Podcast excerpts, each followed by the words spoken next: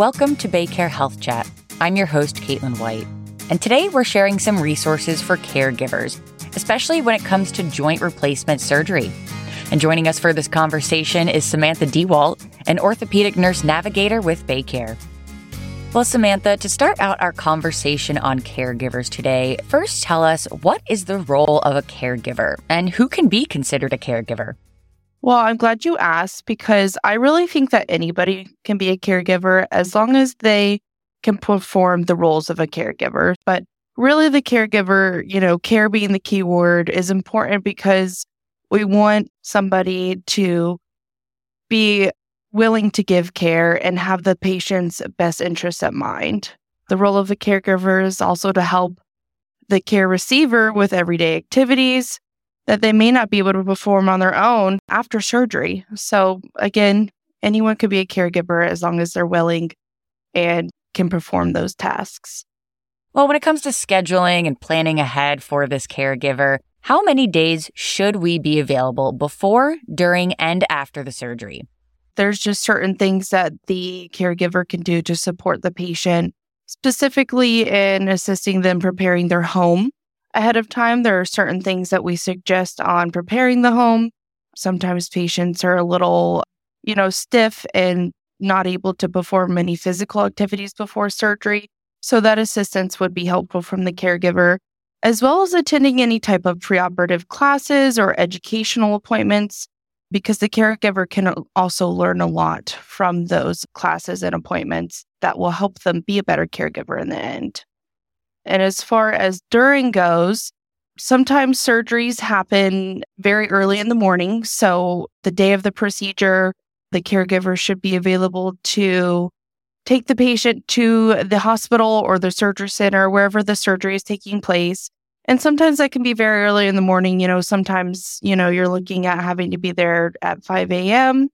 Often patients are able to go home after their surgery. So if if that is the plan, then you're kind of looking at a whole day type of availability for the surgery day because the caregiver will need to assist the patient home that day by driving them home. And of course, taking care of them throughout the night as well.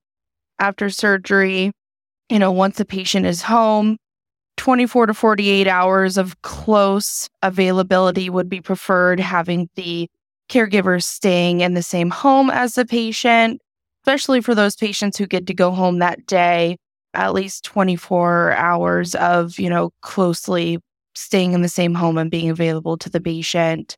Also, depending on the discharge plan, if the patients are staying overnight, just being available that following day to go to wherever they need to go or on the day of discharge, be available to receive some education with the patient. Oftentimes, patients are taking medications that might, you know, make them forgetful.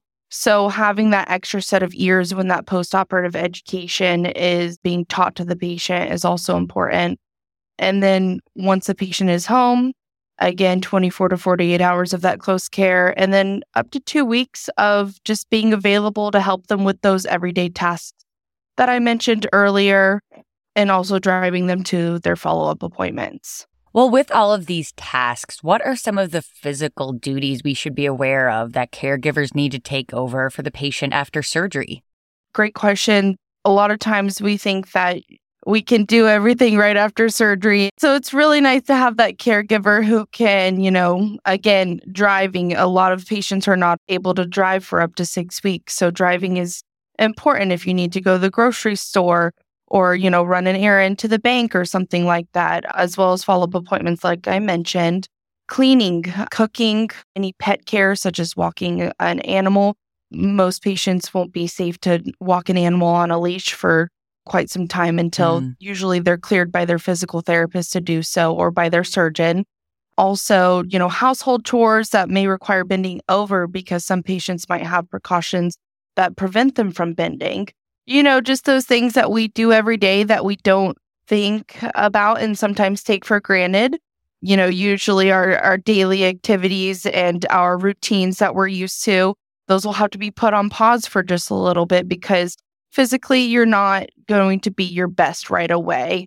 And it will take some time for you to get back into doing those everyday activities, household chores, errands, like you would. So that's when that caregiver can be very helpful to help with those things. Even, you know, sometimes getting dressed, getting your shoes on, those might be a little difficult in the beginning. And the goal will be to get the patient back to those everyday tasks and, you know, activities, but the caregiver can help them along the way while they can't do them on their own. Absolutely. Now, we talked a bit about prepping for surgery. How can the caregiver prepare the home of the patient in advance? What should we be looking out for? The patient will, should be taught this as well, but mm-hmm. you know, it's always great to have a team to tackle these tasks. So, oftentimes patients don't think about, you know, installing grab bars in their showers mm. or handrails on their stairs. So that might take a team effort to get those things put in the home ahead of time. Moving any furniture that might obstruct a clear pathway from the patient's bedroom to bathroom to kitchen. Moving those throw rugs out of the way. Installing nightlights so they can have a clear path. Oftentimes, patients are using some type of durable medical equipment to help them ambulate. And oftentimes it's taking up a little bit more space than their body usually would. So they kind of have to clear those paths a little bit bigger than um, what they're doing just normally walking at home.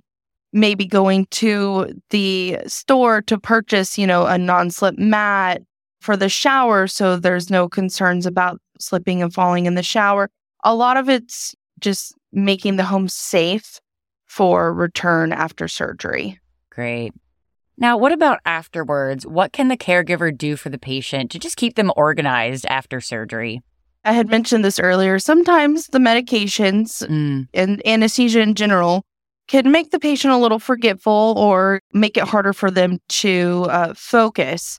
And mm just having that extra set of eyes on, you know, when's the last time I took my medication? What did I take? When did I take it? and making a medication schedule so the caregiver can assist with that. Uh, medication schedules are very important to help with pain management. And of course, making sure we're not doubling up on our medications, as well as, you know, helping the patient remember, you know, when the follow up appointment is, scheduling that follow up appointment if it still needs to be scheduled, just keeping them on track when some of those medication side effects might be coming into play. Mm, hmm mm-hmm. Well, what about emotional support? I'm sure after a surgery, a patient might need a little more, you know, TLC from their caregiver. So, how can we be supporting our patient emotionally while we're taking care of them in the best way? I think this is one of the most important things that a mm-hmm, mm-hmm. caregiver can offer.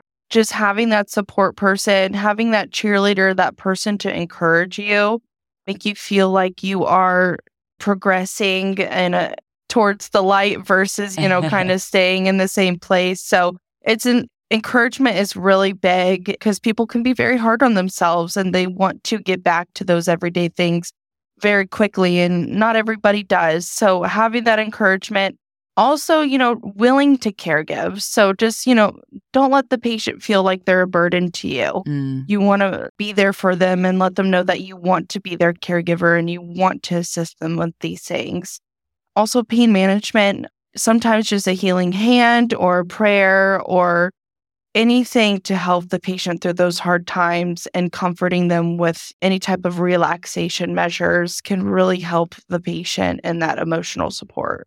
Wonderful. Well, as we wrap up here on the topic of support, what longer term support will the patient need from a caregiver? So I had mentioned, you know, around two weeks is when the patient is, you know, doing that initial recovery from their surgery. Mm-hmm. Often at two to three weeks, they're following up with their surgeon. So support and transportation to those appointments. But sometimes, depending on the extremity being operated on, a patient might not be able to drive up to six weeks. And mm. oftentimes, physical therapy will be up to, you know, six to eight weeks after surgery. So it is important to have that caregiver available to, again, provide transportation to the patient while they're not able to drive themselves to those physical therapy appointments is really um, beneficial. Of course, you know, these days we have all kinds of opportunities mm. for public transportation and private transportation, but it's nice for the caregiver to be able to help the patient get to those places and have someone that they can depend on in that up to six week period. Of course. Well, just some great tips and resources for our listeners. Samantha, thank you so much for sharing. And that wraps up this episode of BayCare Health Chat. Head on over to our website at baycare.org for more information and to get connected with one of our providers. Please remember to subscribe, rate, and review this podcast and all of the other BayCare podcasts. For more health tips and updates, follow us on your social channels. I'm Caitlin White. Stay well.